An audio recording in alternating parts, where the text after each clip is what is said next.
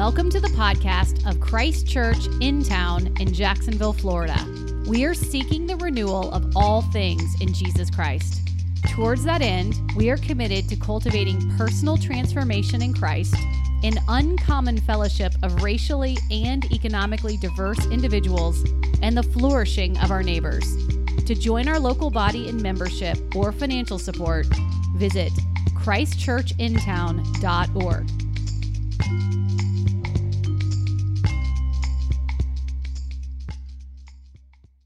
This morning, we are continuing. We actually have two more uh, sermons in this uh, series that we've been in that we've called The Gospel According to Nehemiah. Uh, this uh, book of Nehemiah tells the story of God gathering his people back to himself after their exile. So they've been exiled uh, by the Babylonians, who were then conquered by the Assyrians, and then they're able, under the leadership of a man named Ezra and a man named Nehemiah, to come back to Jerusalem where they rebuild their home. They've rebuilt the temple. They've now finished the walls so that they can live with, uh, uh, with safe boundaries. Now they've, uh, they've renewed their covenant. Remember, they, we looked at those passages where they found the Bible again. They found the book of the law. They read it. They gave themselves to God. Over the last couple of chapters, we have essentially two chapters of just wall to wall names is they list out the people who've come back into Jerusalem to resettle into the city. And so this morning, our reading is from Nehemiah chapter 12, starting in verse 27. We'll be reading uh, Nehemiah 12, 27 through 43. If you're willing and able, would you please stand for the reading of God's word? And at the dedication of the wall of Jerusalem, they sought the Levites in all their places to bring them to Jerusalem to celebrate the dedication with gladness, with thanksgiving, and with singing, with cymbals, harps, and lyres. And the sons of the singers gathered together from the districts surrounding Jerusalem and from the, and from the villages of the Netophathites, also from Beth Gilgal and from the region of Geba and Azmaveth. For the singers had built for themselves villages around Jerusalem. And the priests and the Levites purified themselves, and they purified the people and the gates and the wall. Then I brought the leaders of Judah up onto the wall and appointed two great choirs that gave thanks.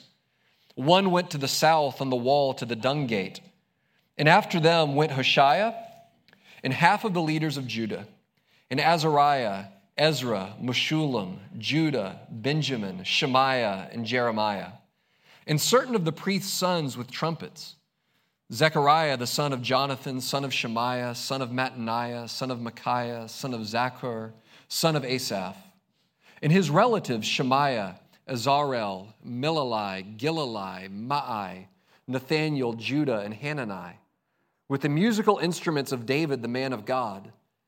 And Ezra the scribe went before them. At the fountain gate, they went up straight before them by the stairs of the city of David at the ascent of the wall, above the house of David to the water gate on the east. The other choir of those who gave thanks went to the north, and I followed them with half the people. On the wall above the tower of the ovens to the broad wall and above the gate of Ephraim, and by the gate of Yeshanah, and by the fish gate and the tower of Hananel and the tower of the hundred, to the sheep gate. And they came to a halt at the gate of the guard. So both choirs and those who gave of those who gave thanks stood in the house of God, and I and half of the officials with me, and the priests of Eliakim, Maaseiah, Menahem, Micaiah, Elioenai, Zechariah, and Hananiah with trumpets, and Maaseiah, Shemaiah, Eleazar, Uzzi, Jehohanan, Malchijah, Elam, and Ezer. And the singers sang with Jezrahiah as their leader. And they offered great sacrifices that day and rejoiced, for God had made them rejoice with great joy.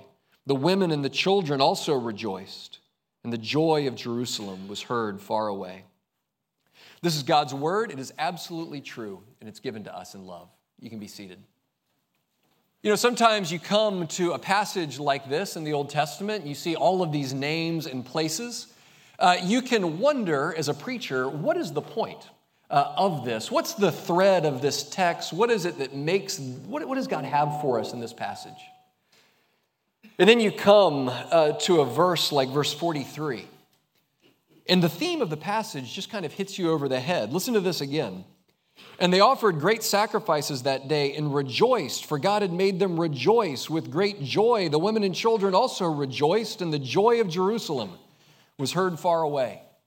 I think Nehemiah wants us to know that they're rejoicing, uh, that this is a story about joy, a story of exuberant, overwhelming, overflowing joy, joy that grows out of uh, the temple in Jerusalem out to the walls of the city that echoes off the mountains around it, even being heard by their neighbors. This is a story about joy. In his letter to the Galatians, Paul uh, asked the young church in Galatia this question. He asked them in Galatians 4:14, "What has happened to all of your joy? What's happened to all your joy?" And I think if you're anything like me, that is a threatening question. It's a question uh, that, as a diagnostic, is pretty searching. What happened to my joy? What's happened to our joy? If the Christian life is meant and intended to be a life of deep and lasting joy, does that match our experience of the Christian life? What has happened to our joy? Maybe uh, we've grown too cynical for joy right? You might be somebody who's uncomfortable with the idea of exuberant joy. You find it almost embarrassing uh, to, to let yourself experience real gladness, deep joy. Maybe we're too distracted for joy. You know, too busy chasing after other things, too busy uh, filling our eyes and our minds and our thoughts with lesser things, and so we're too distracted to really enter into joy. Maybe we've become too weighed down by life, by the burdens that we carry, the sorrows that we endure, the responsibilities that we shoulder, to really experience childlike freedom and joy. So I think we do well to ask ourselves the question that Paul asked the Galatians all those years ago what has happened to all of your joy? I found myself uh, the other day talking with somebody, and they were asking, you know, as, as people do, how are you doing? Right? What's going on in your life? How are you doing? And I had to say, well, honestly, I'm a bit exhausted right now. We just got done with Holy Week and then the big celebration of our five year anniversary. And, and what I said to this person was, you know what? I'm good, but I'm tired. I'm looking forward to summer. I'm looking forward to a little bit of a break. My kids are out of school, all of that. And as I talk to people, I hear that from many. Right? I'm ready for a break. I'm ready for summer, especially kids getting off of school uh, we're ready for a break. But the truth is that summer, just taking a break in and of itself, uh, doesn't necessarily lead to joy. Right? We all know what it is to be, to be miserable on vacation, right? To, to finally get the rest that you think you need and then find that it doesn't satisfy. We need something more than a vacation. We need to learn, again, the roots uh, and how to experience gospel centered joy. And so this morning from this passage, we're going to look at joy. We're going to look at the roots of joy, the claims of joy, and then finally the discipline of joy. First, the roots of joy, which we see here and really throughout the scriptures that the root of joy for the Christian is gratitude for what God has done, gratitude for God's grace. You know, really, by, uh, by the time we get to the New Testament, when Paul gets to talking about worship, he starts to use a set of words almost interchangeably. Uh, the words worship, joy, and thanksgiving all kind of do uh, duty talking about the same basic uh, idea that Christian worship creates joy out of gratitude for what God has done for us.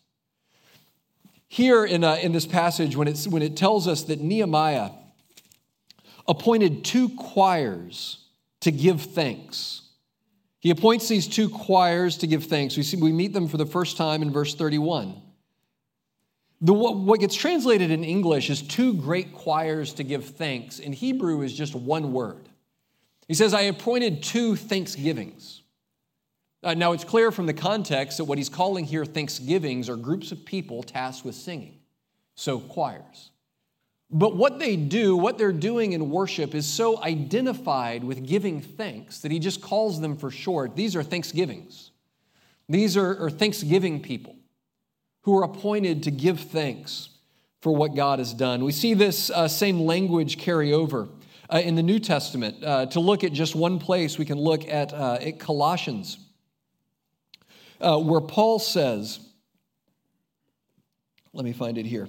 Um, Paul, Paul says in Colossians chapter 3, he urges the people singing psalms and hymns and spiritual songs with thankfulness in your hearts towards God.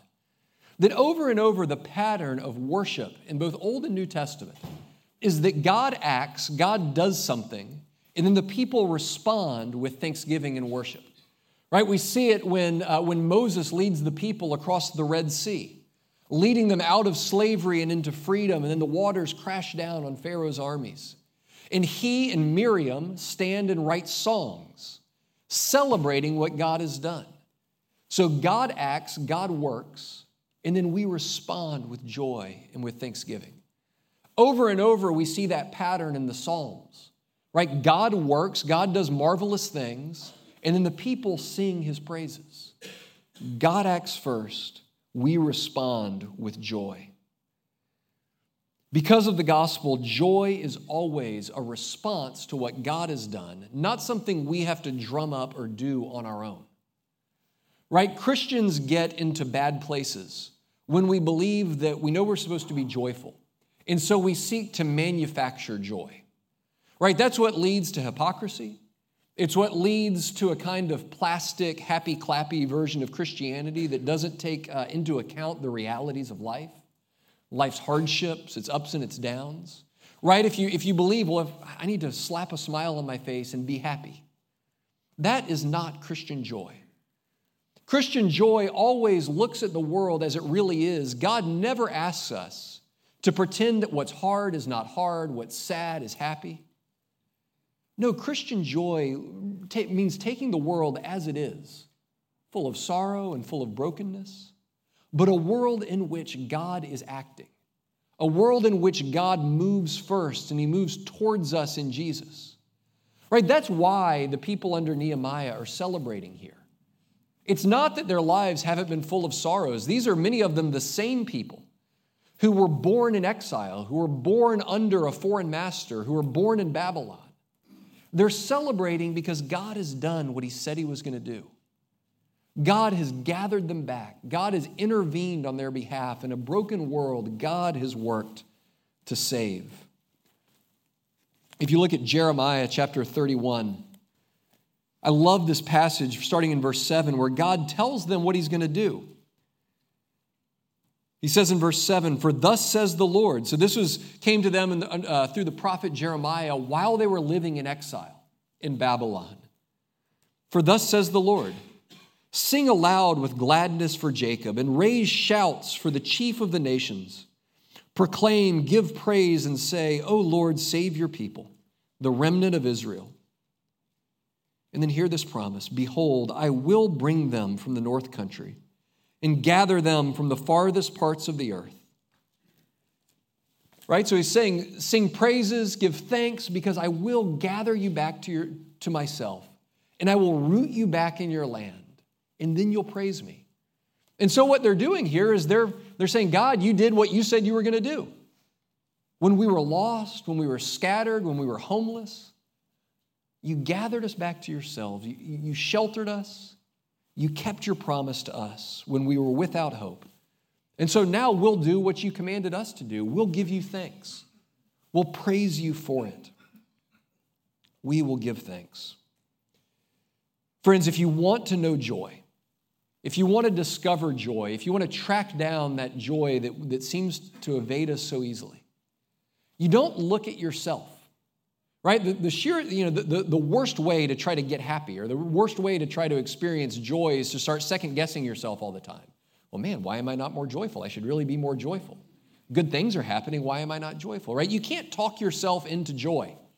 Uh, you can't gaze at your own navel until you become a joyful person if you want to know joy you actually look away from yourself towards god and what he's done for you right? If gratitude and joy are synonyms, then you begin to look to God and look to Him with gratitude for what He's given you, for all that He's handed you, supremely what He's given you in new life in His Son, is the path to real joy. The whole world, uh, or at least uh, most of the U.S., uh, was struck by a story that happened last week. You may have seen the videos or heard the story of what happened in Atlanta, Georgia last week at the Morehouse College graduation. Uh, have you seen those videos from Morehouse? Uh, when the speaker, uh, the graduation speaker, Robert Smith, who is the wealthiest black man in America, gave the address to the graduating class at Morehouse. He was also given an honorary degree from Morehouse uh, that day. And so when he got up to give his address to the, to the graduating class, he said, You know what? The class of 2019 is my class too, because I've gotten this degree. And so my gift to the class of 2019 is that I'm going to forgive, I'm going to pay all of the student loans of the entire graduating class, uh, which totals up to, they think, about $40 million. There have been plenty of wealthy people that have given plenty of graduation addresses, right? If Bill Gates gave my graduation address, I'm wondering where he was uh, at loan, loan forgiveness time. But this graduating class here on this day hears that my student loans are going to be forgiven. The debt is going to be canceled, it's going to be paid. You should go and watch the video and see the incredible joy on the faces of the graduating class, right? A graduation, as, as uh, Brother Larry prayed, is already a cause for celebration. But for these folks, many of them, even in that day of their great accomplishment, they're recognizing that they have some of them six figures of debt that so many graduate with.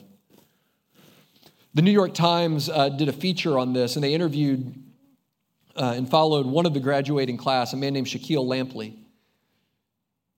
This is what they wrote. They said, At the end of a graduation party on Sunday night, Shaquille Lampley returned to his dorm room on campus. He opened the computer and stared at his student loan estimates. They totaled more than $200,000 in loans taken out by his mother, covering six years in school.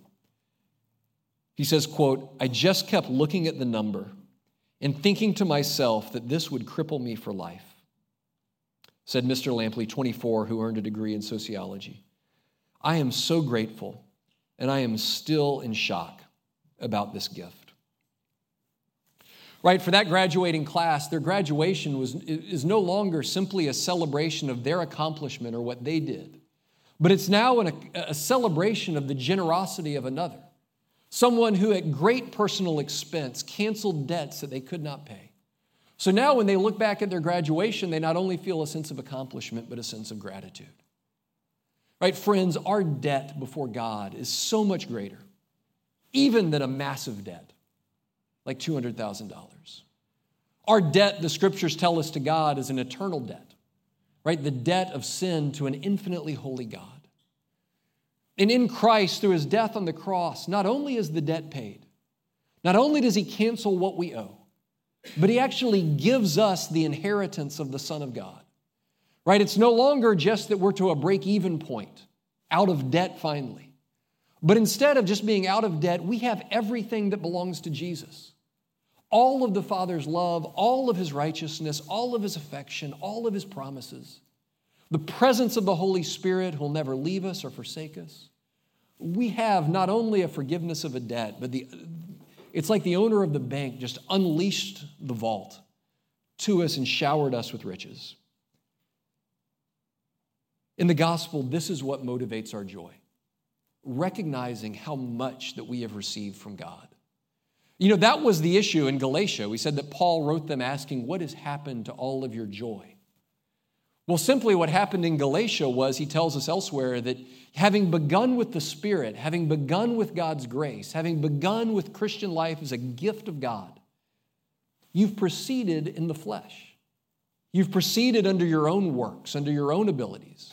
Right? That's what had cut in and choked out the joy of the Galatian Christians was what began as a gift of God's grace, God's free acceptance and forgiveness, they had begun to continue in the Christian life as though it was all up to them, right? As though they were somehow forgiven by God's grace. But then their progress in the Christian life was about them, was about how hard they worked, how much they prayed, how, how early they woke up, how many times they were at church in the week. that it was mostly owing to their own keeping of the law. And friends, that is a recipe for the destruction of joy in your life. Right? You will either look at your life, your life with God, your life in the world, you, you will either approach it and say, This is a gift from God that I did nothing to earn. Or you will look at it and say, I built this. I earned this. I did this. And if you look at your life, your life with God, your life before others, is principally something that you've earned. It might, it might make you prideful, but it will never make you joyful. But if you look at your life as something that is given to you as a free gift that cost the Son of God his life, then that is the fuel that can move a heart to real joy, to real gratitude, to real humility. That is the root of joy in this life. Secondly, let's look uh, at what this passage tells us about the claims of joy. What joy claims about the world, and that is that the world belongs to God. That this world, as it is right now, belongs to God. We read uh, as our call to worship in your bulletin uh, this section from Psalm 48, which Psalm 48 describes uh, Israel worshiping God through circling around the city of Jerusalem and singing songs. Right? If you look, it's right there in your bulletin, the very first section of your bulletin. Psalm 48 commands walk around Zion, which is a, synonym for Jerusalem, and count her towers. Take note of her strong fortification, that you may tell of them to the next generation, for this is what God is like. He is our God forever and ever, and he will guide us forever. So that uh, Psalm 48 sets the tone for what Nehemiah has the people do here. They set up the two choirs in two groups. Ezra takes one of them and he takes another one. And they start at the southern end of the city, and one goes up to the west, one goes up to the east, and they walk along the top of the wall. And then they meet in the northern part of the city, right around the temple. And so they're walking around Jerusalem, singing and praising God, and then they gather in the temple and they begin praising God back and forth. And this is a symbolic way of marching around the city, going to the temple, and saying, This city belongs to God. This city belongs to God because He lives here. He lives in the temple. This is where He promised that He would make His home with us. And He's rebuilt this city and He's gathered His people here. This city belongs to God. The temple is His home, the walls are His walls, we are His people, the King is His King. This city belongs to God. And it doesn't stop there. It says that the joy of Jerusalem could be heard all around. Right? So you have this story of joy radiating out noisily from the temple to the walls to the neighbors, proclaiming that this city and one day the entire world belongs to God, that He owns it, that He created it, that He is redeeming it, winning it for Himself. This world uh, belongs to our God. You know, there's a, uh, today is one of the more little celebrated Christian holidays. You may not have even known it. Um, it's a day that we celebrate as Ascension Day.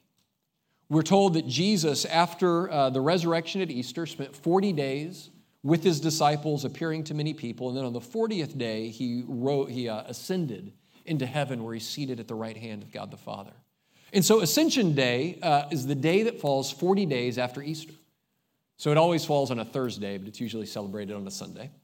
Um, and it's a day when we celebrate the fact that Jesus is still king, right? That he rose and that now Jesus, as God and man, rules over creation, right? What does he tell his disciples at the end of the Gospel of Matthew? All authority in heaven and on earth has been given to me, right? I'm the king. Therefore, go and make disciples of all nations. Right? No longer are we just walking around the tops of Jerusalem saying Jerusalem belongs to God. But now we go where? To all nations, proclaiming to all people and all races and all languages that Jesus is the King. There's a, there's a tradition that actually reminds me of this passage uh, that used to be much more common. It still happens in some uh, English and Welsh churches. It's the celebration of what they call the beating of the bounds. It is a bizarre Christian practice uh, in which the parish priest uh, takes a stick and followed out by a choir in the congregation walks along the boundaries of their parish. So if, the, if, if it's the, the cathedral of a city, they walk around the boundaries of the city, hitting the ground to say, This is the boundary that God has given to us.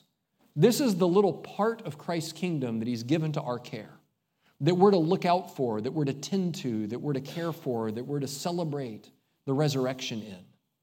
And so then they pray. They pray for the crops, they pray for the fields, they pray for the neighbors, they pray for the residents. Just like Israel walked around uh, Jerusalem to say, This land belongs to God.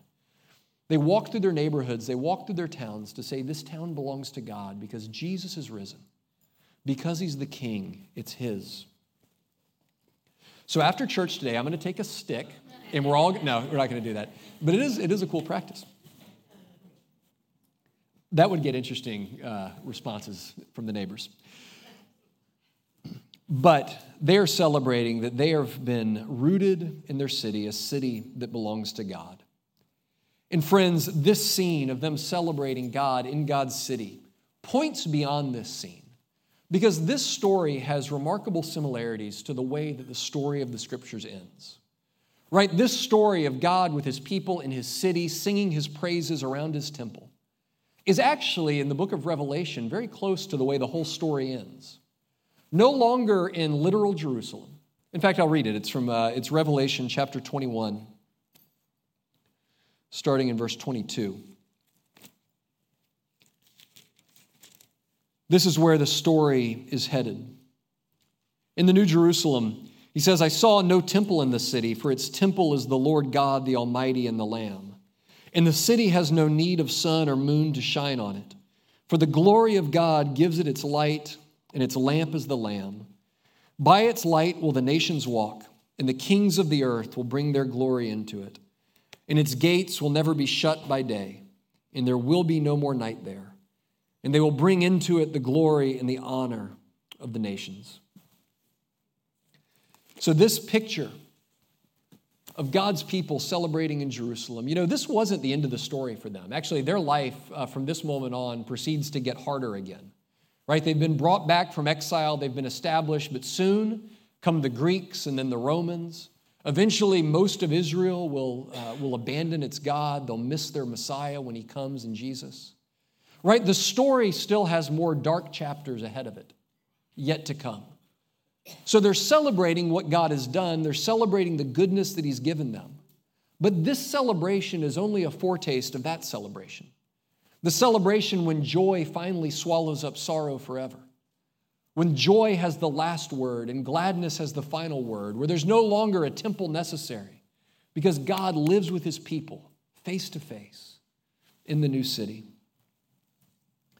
Friends, every bit of joy, every bit of good vibrant, wholesome joy that we experience in this life is a foretaste of the joy that we were made for. Right? The best we get in this life is an appetizer of the feast that we were made to celebrate.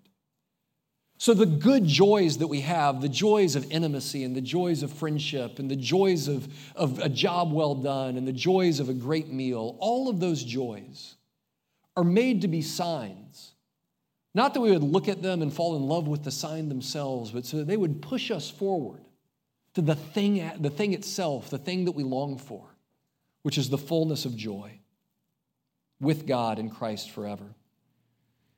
And friends, all of our counterfeit joys in this life, all of the addictions that we cling to thinking that our lives, if we're going to have any joy, you know, we, we may not get real joy, but at least we can get a little bit of comfort, a little bit of pleasure a little bit of satisfaction.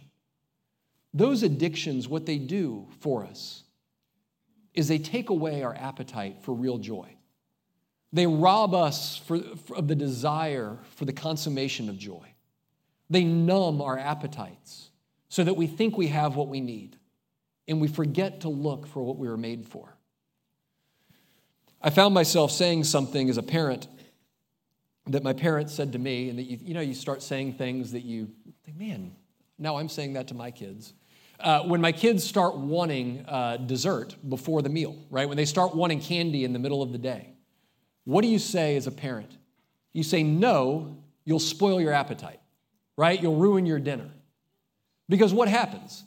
You eat sugar, if you eat sugar at five in the, in the afternoon before dinner, your body gets this sugar spike, right? And so you convince yourself you're no longer hungry, right? You might eat, uh, I don't know, pick your, your uh, a whole roll of Starburst. And the sugar courses through your veins. And then when dinner time comes and you've got a good meal in front of you, you say, No, no, no, I'm not hungry anymore. Right? I've got your body, your chemistry is telling you I've got enough sugar. But then what happens 30 minutes later? That's right, the sugar crashes, your energy crashes, and you're starving, and there's nothing left to eat. Right? So you tell your kids, don't eat, don't eat junk food, you'll spoil your dinner. And friends, that's the way that our addictions in this life work. It's the sugar spike, it's the, it's the junk food that convinces us we're not hungry anymore, just for a little while. I've got what I need, I don't need anything more. And then you miss out on the meal. You miss out on what you were made for, which is communion with God in this life and forever. That all of our joys are meant to propel us uh, to that great joy. And it's only when we see the joy that we're made for that we'll stop uh, chasing after the ephemeral, easy for me to say, the ephemeral pleasures uh, of this life. And then finally, uh, this passage points us to the discipline of joy. Because true joy, uh, it seems counterintuitive, but it does take discipline. Look at verse 44. This is picking up where we stopped reading earlier. The rest of the chapter, the last three verses. On that day, men were appointed over the storerooms, the contributions, the first fruits, and the tithes, to gather into them the portions required by the law for the priests and for the Levites, according to the fields of the towns. For Judah rejoiced over the priests and the Levites who ministered. And they performed the service of their God and the service of purification, as did the singers and the gatekeepers, according to the command of David and his son Solomon. For long ago, in the days of David and Asaph, there were directors of the singers and there were songs of praise and thanksgiving to God. In all Israel, in the days of Zerubbabel, that's the king, and in the days of Nehemiah, gave the daily portions for the singers and the gatekeepers. And they set apart that which was for the Levites, and the Levites set apart that which was for the sons of Aaron. Essentially, here's what ha- what's happening. On the day of their joy and celebration, they're making a commitment to set aside resources to pay for the priests and the Levites and the singers to continue to do this going forward. Right? So, this is the discipline of worship. This is saying on this day where we feel like worshiping, on this day where everything is clear and we're glad and we're rejoicing and we're full of thanks, we're going to make plans for all those other days in the future when we may not feel like it. Right? We're going to make provisions so that the priests can do the work, so that they can lead us in the worship, so that we can continue to gather. Because, guys, if you wait to worship when you feel like it, you won't worship very much at all. Right? Uh, worship is isn't primarily something you do when you feel like it, something you do when you feel joy.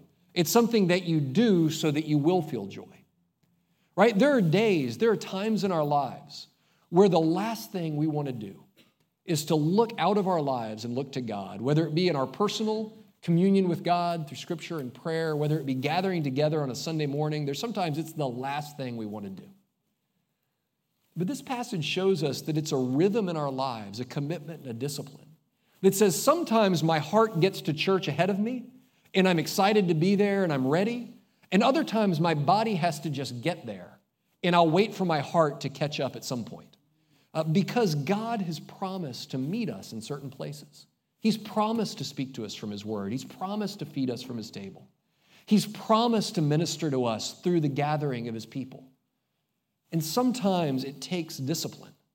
It takes discipline to seek joy where you know it can be found, even when you're not feeling it in the moment. I love this image. The people celebrating God in Jerusalem. And it says what? They were known for their joy that the neighboring villages, the neighboring towns said, What is that noise?